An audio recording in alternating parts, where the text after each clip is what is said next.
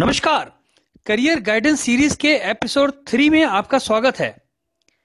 Episode to में हमने देखा था कि किस प्रकार सेल्फ एनालिसिस, मैच एनालिसिस तथा डिमांड एनालिसिस के द्वारा हम अपने करियर का सही डिसीज़न ले सकते हैं। परंतु कुछ पुरानी धारणाएँ हमें आगे बढ़ने से रोकती हैं और करियर में डिसीज़न लेने में एक बहुत बड़ी रुकावट बन जाती हैं। ऐसे में हमें अपनी सोच को बदलना होगा और नई सोच के साथ, अपने इरादों के साथ, अपने करियर का चुनाव करना होगा। इस वीडियो में हम ऐसे ही कुछ प्रिंसिपल्स के बारे में जानेंगे। नो वर्क इज़ बिग और स्मॉल इन एनी सेंस जी हाँ कोई भी काम किसी भी एंगल से छोटा या बड़ा नहीं होता। इंसान चाहे तो किसी भी काम को छोटे से बड़ा कर सकता है।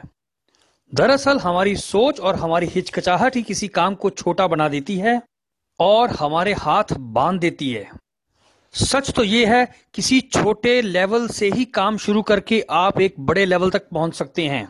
आज जिस व्यक्ति को हम करियर की टॉप पोजीशन पर देखते हैं, कभी उसने बहुत ही बेसिक लेवल से अपना काम शुरू किया था।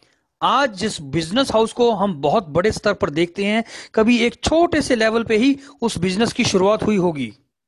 इसलिए किसी भी एंगल से काम को छोटा या बड़ा करके आंकना बहुत गलत रहेगा। No profession is gender biased जी हाँ किसी भी प्रोफेशन को किसी पुरुष या महिला के हिसाब से नहीं डिज़ाइन किया गया है। अपनी स्ट्रेंथ तथा इंटरेस्ट के हिसाब से कोई भी पुरुष या महिला किसी भी प्रोफेशन को चूज़ कर सकती है और अपने करियर में बराबर की हिस्सेदारी प्राप्त कर सकते हैं। आज के इस आधुनिक युग में ऐसा कोई काम नहीं है जो पुरुष नहीं कर सकता तथा स्त्री नहीं कर सकती। नो वर्क इज़ हार्ड और इजी इन एनी मैनर जी हाँ अक्सर ये भी देखा गया है कि हम लोग कभी किसी काम को ज़्यादा मुश्किल या आसान समझते हैं, जबकि सच्चाई तो ये है कि हर काम में एक ही समान का परिश्रम और मेहनत लगती है।